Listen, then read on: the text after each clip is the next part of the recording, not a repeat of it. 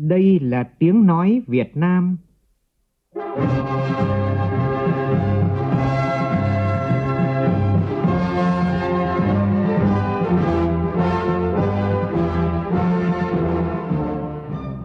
là tiếng nói Việt Nam,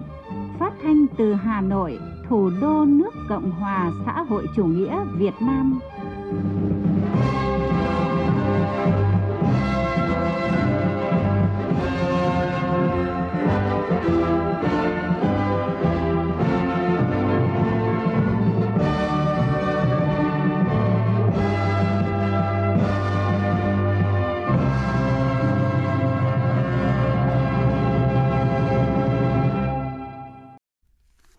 Biên tập viên Duy Quyền xin kính chào quý vị và các bạn. Mời quý vị và các bạn nghe chương trình Thời sự sáng nay thứ Bảy ngày 27 tháng 3 năm 2021, tức ngày 15 tháng 2 năm Tân Sửu.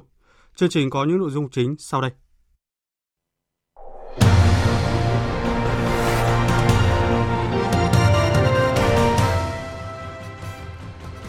Khai mạc hội nghị trực tuyến toàn quốc nghiên cứu, học tập, quán triệt, tuyên truyền nghị quyết đại hội lần thứ 13 của Đảng nhằm giúp cán bộ đảng viên nắm giữ vững nội dung cốt lõi, những điểm mới trong các văn kiện đại hội 13 của Đảng, tạo sự thống nhất về ý chí và hành động trong triển khai thực hiện nghị quyết. Bộ Tài chính đề xuất các cá nhân làm nội dung số trên mạng xã hội, cá nhân tham gia lái xe công nghệ sẽ phải nộp thuế giá trị gia tăng và thuế thu nhập cá nhân. Hôm nay chính thức diễn ra sự kiện Giờ Trái Đất, một trong những chiến dịch lớn nhất toàn cầu về môi trường nhằm nâng cao nhận thức và hành động của người dân. Trong phần tin thế giới, 26 thống đốc bang tại Mỹ lên án bạo lực nhằm vào người châu Á. Số người thương vong trong vụ tai nạn tàu thảm khốc tại Ai Cập tăng lên gần 200 người.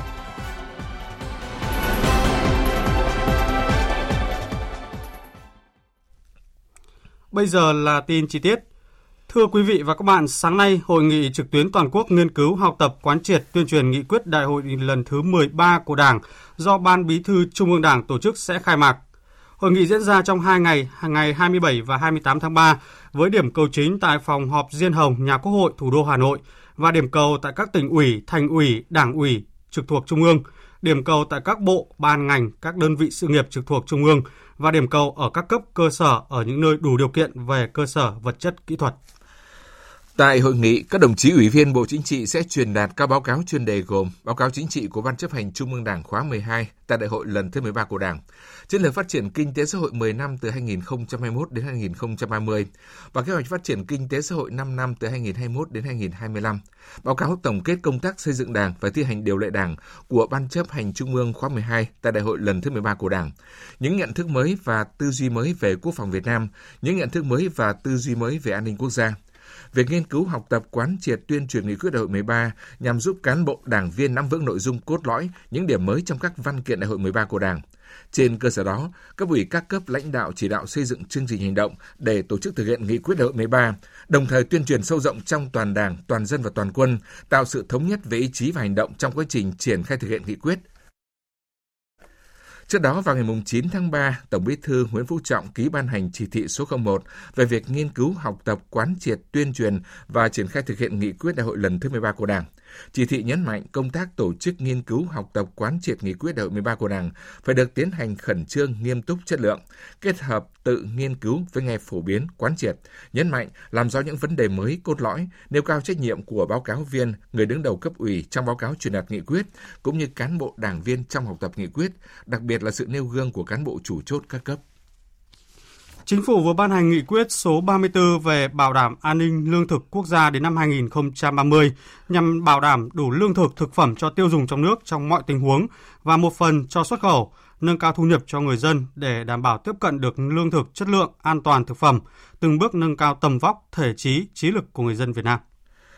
Nghị quyết nêu rõ vấn đề an ninh lương thực bao gồm lương thực thực phẩm luôn được Đảng và Nhà nước đặc biệt quan tâm chỉ đạo nhằm bảo đảm an ninh lương thực quốc gia cả trước mắt và lâu dài.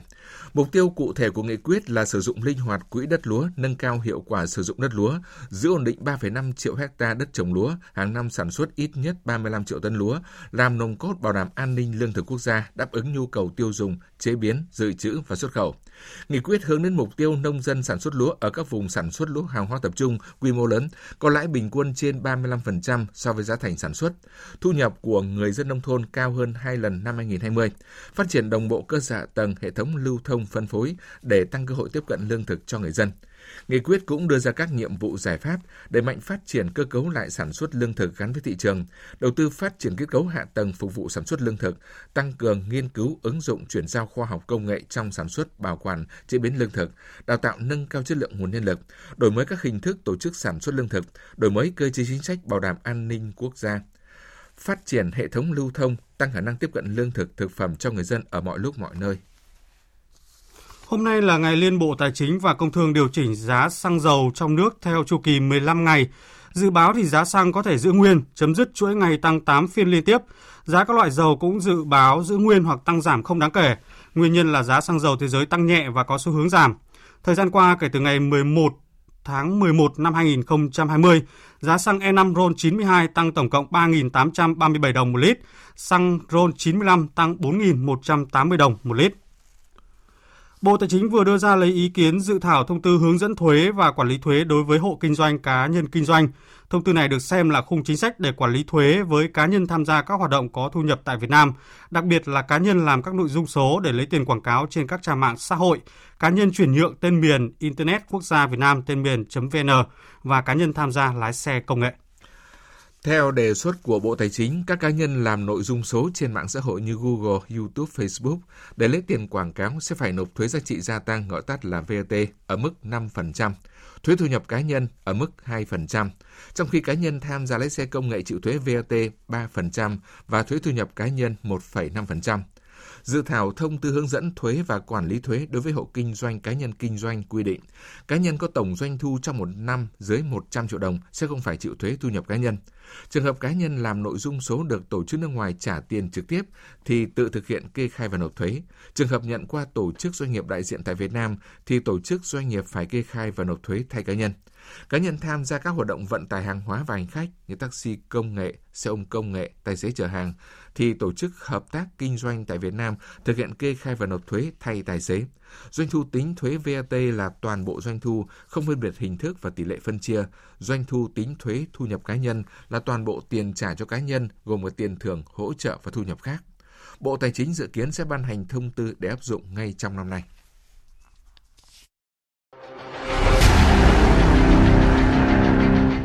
Đẩy lùi COVID-19, bảo vệ mình là bảo vệ cộng đồng.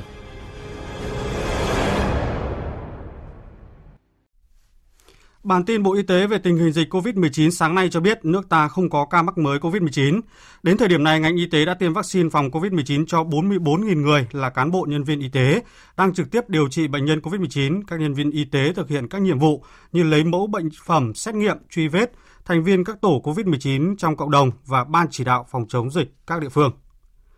Thưa quý vị, ngay sau khi phát hiện các ca mắc mới COVID-19 là các ca nhập cảnh trái phép được Bộ Y tế công bố, ngay trong chiều và tối qua, nhiều địa phương đã tăng cường công tác phòng chống dịch bệnh. Tin của phóng viên Đài Tiếng Nói Việt Nam thường trú tại các khu vực. Phóng viên Thanh Nga đưa tin, chiều qua thành phố Hải Phòng đã phong tỏa thêm một khách sạn tại phường Trại Lè, quận Lê Trân do liên quan đến hai ca bệnh, nâng tổng số địa điểm phải cách ly phong tỏa tại Hải Phòng lên 6 địa điểm.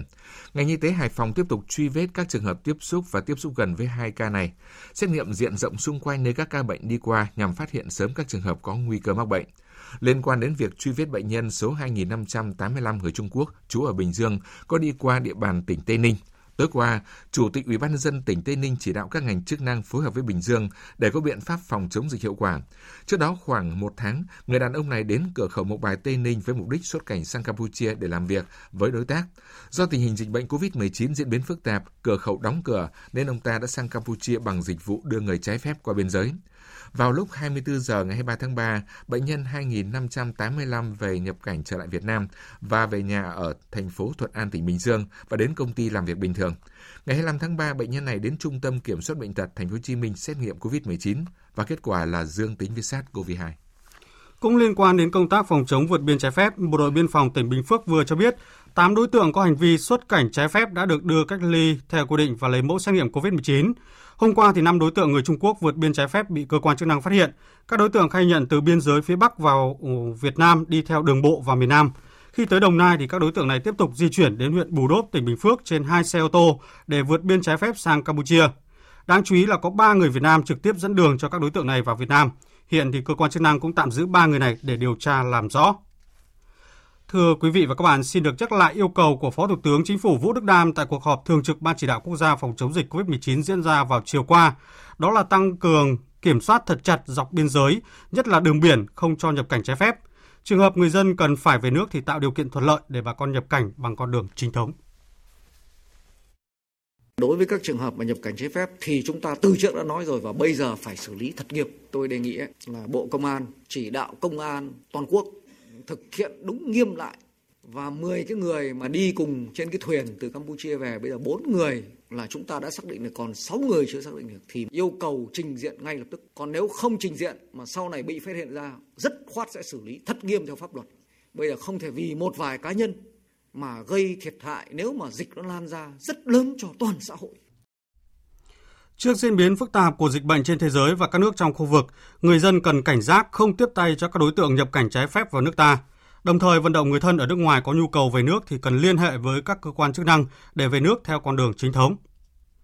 Cũng liên quan đến dịch bệnh, bệnh tay chân miệng ở thành phố Hồ Chí Minh đang gia tăng ở mức báo động. Trung tâm Kiểm soát bệnh tật thành phố Hồ Chí Minh cho biết đến hết tuần 11 của năm nay, toàn thành phố có hơn 2.500 ca tay chân miệng, tăng gấp 2 lần rưỡi so với cùng kỳ năm ngoái. Tình hình bệnh tay chân miệng đang gia tăng nhanh ở mức báo động. Kim Dung, phóng viên thường trú Đài Tiếng nói Việt Nam tại thành phố Hồ Chí Minh đưa tin.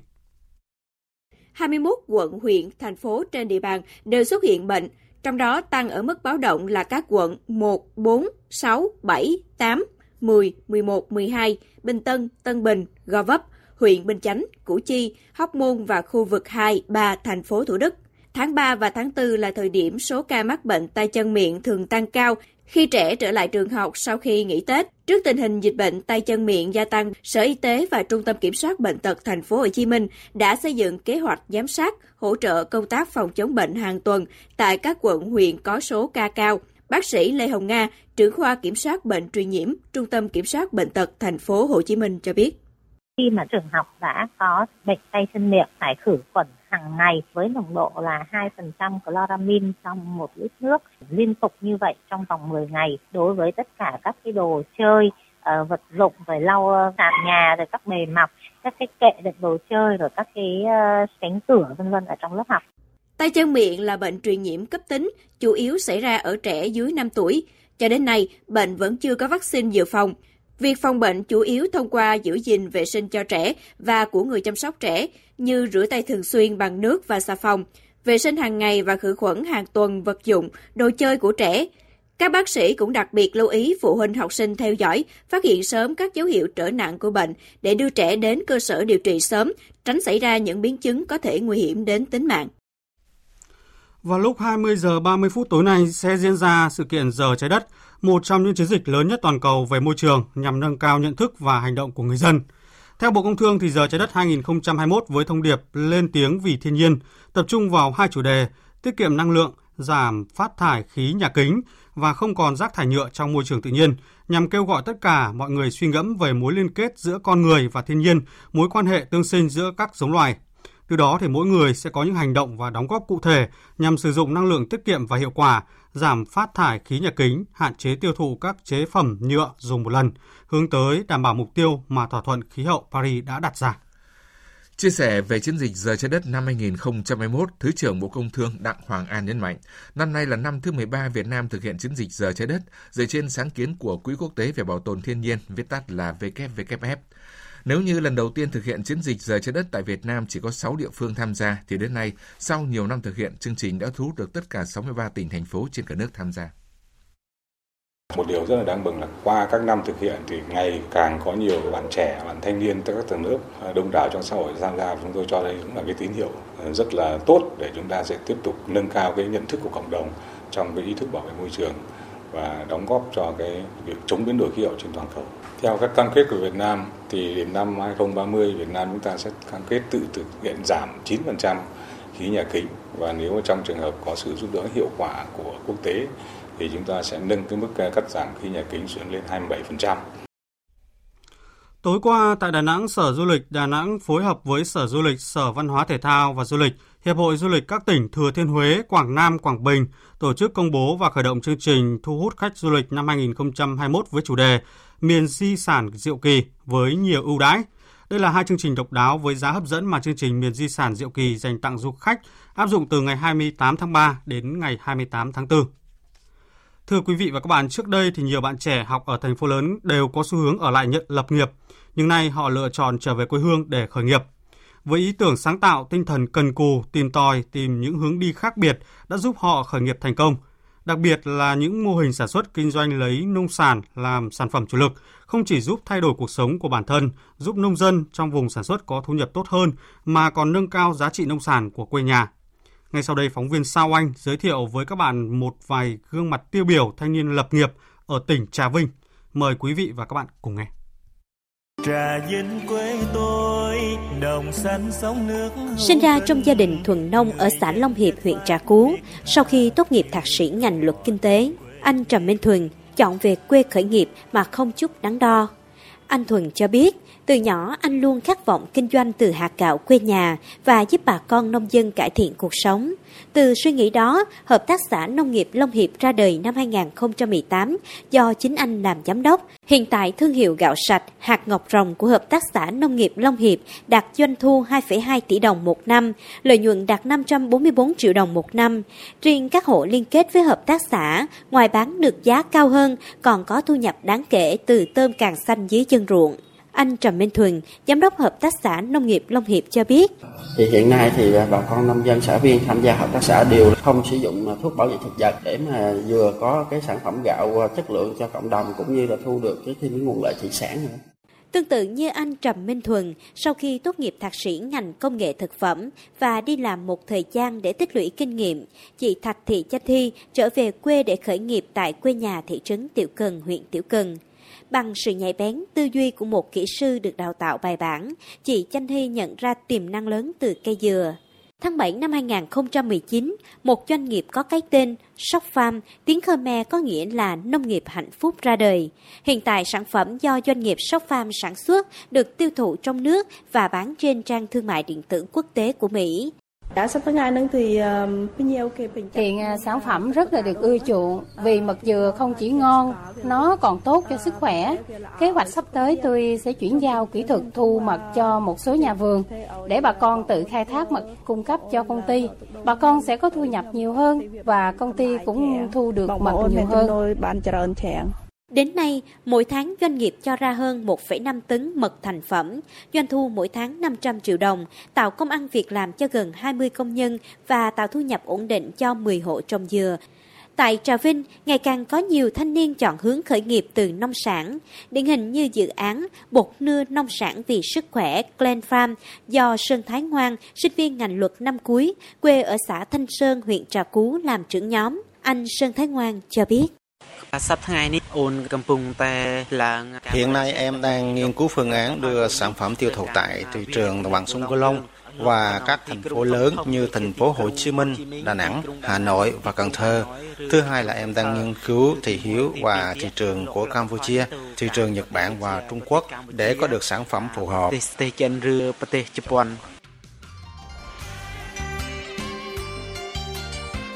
Phong trào thanh niên khởi nghiệp ở tỉnh Trà Vinh đang phát huy hiệu quả, nhiều mô hình đang trở thành nguồn cảm hứng cho những bạn trẻ muốn khởi nghiệp, nhất là thanh niên nông thôn, thanh niên dân tộc. Phong trào không chỉ giúp thanh niên thay đổi cuộc sống mà còn góp phần ngăn chặn tình trạng ly hương của thanh niên nông thôn và phát triển kinh tế xã hội của địa phương.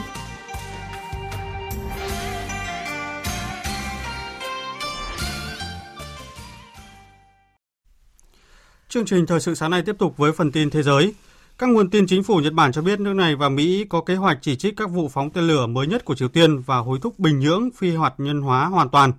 Dự kiến vấn đề này sẽ được Thủ tướng Nhật Bản Suga Yoshihide và Tổng thống Mỹ Joe Biden nêu ra trong tuyên bố chung sau cuộc họp vào tháng 4 tới.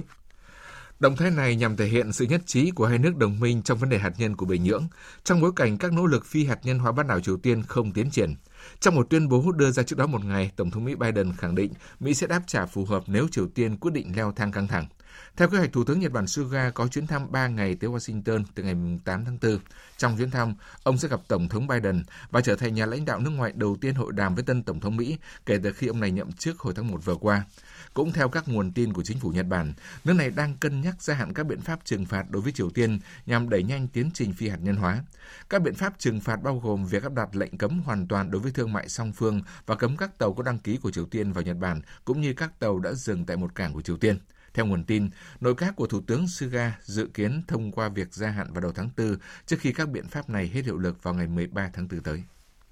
Hôm qua, một nhóm quan chức lưỡng đảng gồm 26 thống đốc bang đã ra tuyên bố chung lên án bạo lực gia tăng đối với cộng đồng người Mỹ gốc Á. Tuyên bố đã được ký bởi 24 thống đốc Đảng Dân Chủ, trong đó có cả thống đốc của lãnh thổ Guam, cùng với hai thống đốc của Đảng Cộng Hòa là Larry Hogan, bang Maryland và Charlie Baker của bang Massachusetts. Nội dung tuyên bố chung lên án phân biệt chủng tộc, bạo lực và thù hận đối với các cộng đồng người Mỹ gốc Á và đảo Thái Bình Dương và các thống đốc sẽ hành động nhiều hơn nữa để bảo vệ, nâng cao và hỗ trợ cộng đồng này. Tuyên bố được đưa ra khi cộng đồng người Mỹ gốc Á tham gia ngày Hàn gắn và hành động quốc gia hơn một tuần sau khi một loạt vụ xả súng tại các spa ở khu vực thành phố Atlanta, bang Georgia khiến 8 người thiệt mạng, trong đó 6 người là phụ nữ châu Á. Nghi phạm của vụ xả súng là Robert Aaron Long hiện đang phải đối mặt với tội danh giết người và tấn công đã khai rằng đối tượng đang tìm cách loại bỏ sự cám dỗ vì chứng nghiện tình dục của mình. Mặc dù người nhà của nạn nhân đã nghi ngờ về lời giải thích đó và nhà chức trách đang điều tra theo hướng nguyên nhân trùng độc đóng một vai trò trong vụ việc này. Vụ xả súng đã thúc đẩy một cuộc tranh luận toàn quốc về quan điểm ghét bỏ đối với cộng đồng người Mỹ gốc Á, vốn đã gia tăng trong năm qua do đại dịch COVID-19. Một nghiên cứu của công ty bảo hiểm Đức Allianz cho biết Hoạt động vận tải qua kênh đào Suez bị tắc nghẽn có thể gây thiệt hại cho thương mại toàn cầu từ 6 đến 10 tỷ đô la Mỹ trong một tuần. Theo cơ quan quản lý kênh đào Suez, trong năm 2020, khoảng 12% giao thương toàn cầu đi qua kênh đào này với tổng số gần 19.000 tàu chở hơn 1 tỷ tấn hàng hóa. Tính đến ngày hôm qua thì hoạt động vận tải qua kênh đào Suez bất tiếp tục bị tê liệt ngày thứ tư liên tiếp sau khi một tàu hàng khổng lồ nằm chắn ngang và mắc cạn. Đến nay thì công tác giải cứu đang tích cực được đẩy mạnh nhưng chưa thực sự hiệu quả. Trong một diễn biến liên quan thì Nhà Trắng vừa thông báo đã đề nghị hỗ trợ các quan chức Ai Cập để giải cứu con tàu này. Truyền thông tại Mỹ đưa tin rằng lực lượng hải quân của nước này đang chuẩn bị gửi đánh giá nạo vét kênh đào để tư vấn cho các nhà chức trách Ai Cập về cách giải cứu con tàu. Bộ Y tế Ai Cập cho biết tính tới đêm qua thì ít nhất 32 người thiệt mạng, 165 người bị thương trong vụ va chạm xe lửa ở tỉnh Sohag, Ai Cập. Phóng viên Ngọc Thạch từ Cairo đưa tin. Theo Bộ Y tế Ai Cập, hàng chục xe cứu thương được huy động đến hiện trường để chuyển những người bị thương đi cấp cứu. Vụ tai nạn xảy ra vào chiều ngày 26 tháng 3 giữa tàu số 157 đi hướng Luxor, Alexandria, dừng đột ngột và tàu số 709 đi từ Aswan, Cairo đã đâm từ phía sau. Vụ va chạm khiến hai toa tàu số 157 và đầu kéo của tàu 709 bị lật. Các cơ quan công tố Ai Cập đã yêu cầu điều tra khẩn cấp nguyên nhân của vụ va chạm và tất cả các cơ quan không đưa ra bất kỳ tuyên bố nào về vụ va chạm trong khi chờ kết quả điều tra của cơ quan này. Một ủy ban kỹ thuật đã được thành lập để xác định nguyên nhân của vụ tai nạn và tiến hành các biện pháp khôi phục giao thông đường sắt. Chính phủ Ai Cập cũng đã đồng ý bồi thường cho gia đình các nạn nhân của vụ tai nạn, đồng thời chỉ đạo tất cả các cơ quan tìm ra nguyên nhân của vụ tai nạn và xử lý kịp thời. Bộ Nội vụ Peru cho biết nước cảnh sát nước này đã bắt giữ một đối tượng nam giới 35 tuổi và thu giữ hai quả bom tự chế mà y định dùng để tiến hành vụ tấn công ở thủ đô Minsk và khu vực gần đó. Theo thông báo, cơ quan an ninh Belarus đang điều tra vụ việc theo hướng là một âm mưu khủng bố. Tình hình tại Belarus có nhiều bất ổn kể từ sau cuộc bầu cử tổng thống ngày 9 tháng 8 năm 2020. Với kết quả, Tổng thống Lukashenko tái đắc cử với hơn 80% số phiếu ủng hộ, trong khi ứng cử viên đối lập Tikhanovskaya chỉ được hơn 10%. Nữ chính khách này đã không công nhận kết quả bầu cử. Sau đó, nhiều cuộc biểu tình phản đối chính phủ diễn ra tại nhiều thành phố đã biến thành xô xát với cảnh sát. Ngày 3 tháng 9 năm 2020, Tổng thống Lukashenko đã tuyên thệ nhậm chức nhiệm kỳ mới. Quý vị và các bạn đang nghe chương trình Thời sự sáng của Đài Tiếng Nói Việt Nam. Tiếp theo chương trình là một số thông tin thể thao đáng chú ý.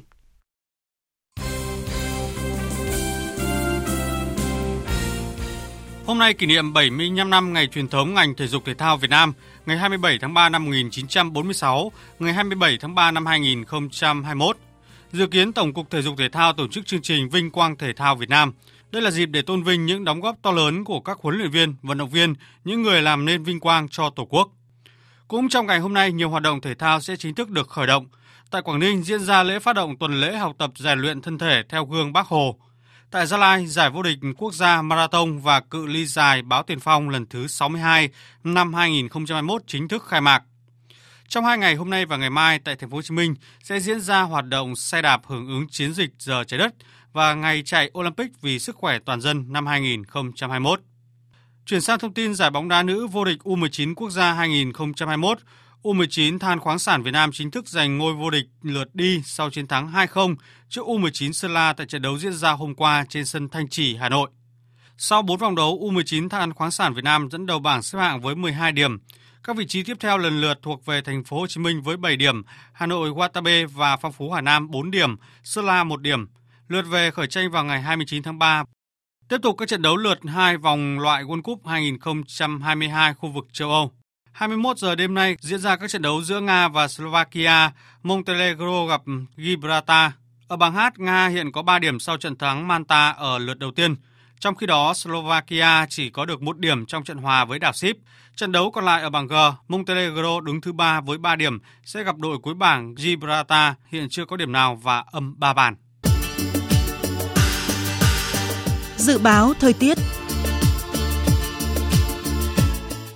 Tin dự báo thời tiết ngày và đêm nay, phía Tây Bắc Bộ nhiều mây có mưa rào và rông vài nơi, trưa chiều giảm mây trời nắng, đêm và sáng sớm trời lạnh, nhiệt độ từ 19 đến 27 độ, riêng khu Tây Bắc từ 19 đến 32 độ. Phía Đông Bắc Bộ và Thanh Hóa nhiều mây, sáng có mưa nhỏ, mưa phùn và sương mù, đêm và sáng sớm trời lạnh, nhiệt độ từ 19 đến 26 độ. Các tỉnh từ Nghệ An đến Thừa Thiên Huế có mưa vài nơi, sáng sớm có sương mù và sương mù nhẹ, trưa chiều giảm mây trời nắng, đêm và sáng sớm trời lạnh, nhiệt độ từ 21 đến 29 độ. Các tỉnh ven biển từ Đà Nẵng đến Bình Thuận ngày nắng, chiều tối và đêm có mưa rào và rông vài nơi, nhiệt độ từ 23 đến 32 độ. Tây Nguyên ngày nắng, chiều tối và đêm có mưa rào và rông vài nơi. Trong cơn rông có khả năng xảy ra lốc xét và gió giật mạnh, nhiệt độ từ 19 đến 34 độ. Nam Bộ ngày nắng, riêng miền Đông có nắng nóng, chiều tối và đêm có mưa rào và rông vài nơi. Trong cơn rông có khả năng xảy ra lốc xét và gió giật mạnh, nhiệt độ từ 23 đến 34 độ, miền Đông từ 34 đến 36 độ, có nơi trên 36 độ. Khu vực Hà Nội nhiều mây, có mưa nhỏ, mưa phùn và sương mù, đêm và sáng sớm trời lạnh, nhiệt độ từ 21 đến 26 độ. Tiếp theo là dự báo thời tiết biển. Vịnh Bắc Bộ có mưa vài nơi, sáng sớm có sương mù, tầm nhìn xa trên 10 km, giảm xuống dưới 1 km trong sương mù, gió Đông Nam cấp 3, cấp 4. Vùng biển từ Quảng Trị đến Quảng Ngãi có mưa vài nơi, tầm nhìn xa trên 10 km, gió Đông đến Đông Nam cấp 4. Vùng biển từ Bình Định đến Cà Mau có mưa rào và rông vài nơi, tầm nhìn xa trên 10 km, gió Đông Bắc đến Đông cấp 4, cấp 5. Vùng biển từ Cà Mau đến Kiên Giang và Vịnh Thái Lan có mưa rào và rông vài nơi, tầm nhìn xa trên 10 km, gió đông đến đông nam cấp 3, cấp 4. Khu vực Bắc và giữa Biển Đông và khu vực quần đảo Trường Sa thuộc tỉnh Khánh Hòa có mưa rào và rông vài nơi, tầm nhìn xa trên 10 km, gió Đông Bắc đến Đông cấp 4, cấp 5. Khu vực quần đảo Hoàng Sa thuộc thành phố Đà Nẵng có mưa vài nơi, tầm nhìn xa trên 10 km, gió Đông đến Đông Nam cấp 4, cấp 5. Những thông tin thời tiết vừa rồi đã kết thúc chương trình Thời sự sáng nay của Đài Tiếng Nói Việt Nam. Chương trình hôm nay do biên tập viên Duy Quyền Bùi Chuyên tổ chức biên soạn và thực hiện, cùng sự tham gia của phát thanh viên Hùng Sơn, kỹ thuật viên Nguyễn Mến, chịu trách nhiệm nội dung Hoàng Trung Dũng. Cảm ơn quý vị đã quan tâm lắng nghe. Kính chào và hẹn gặp lại.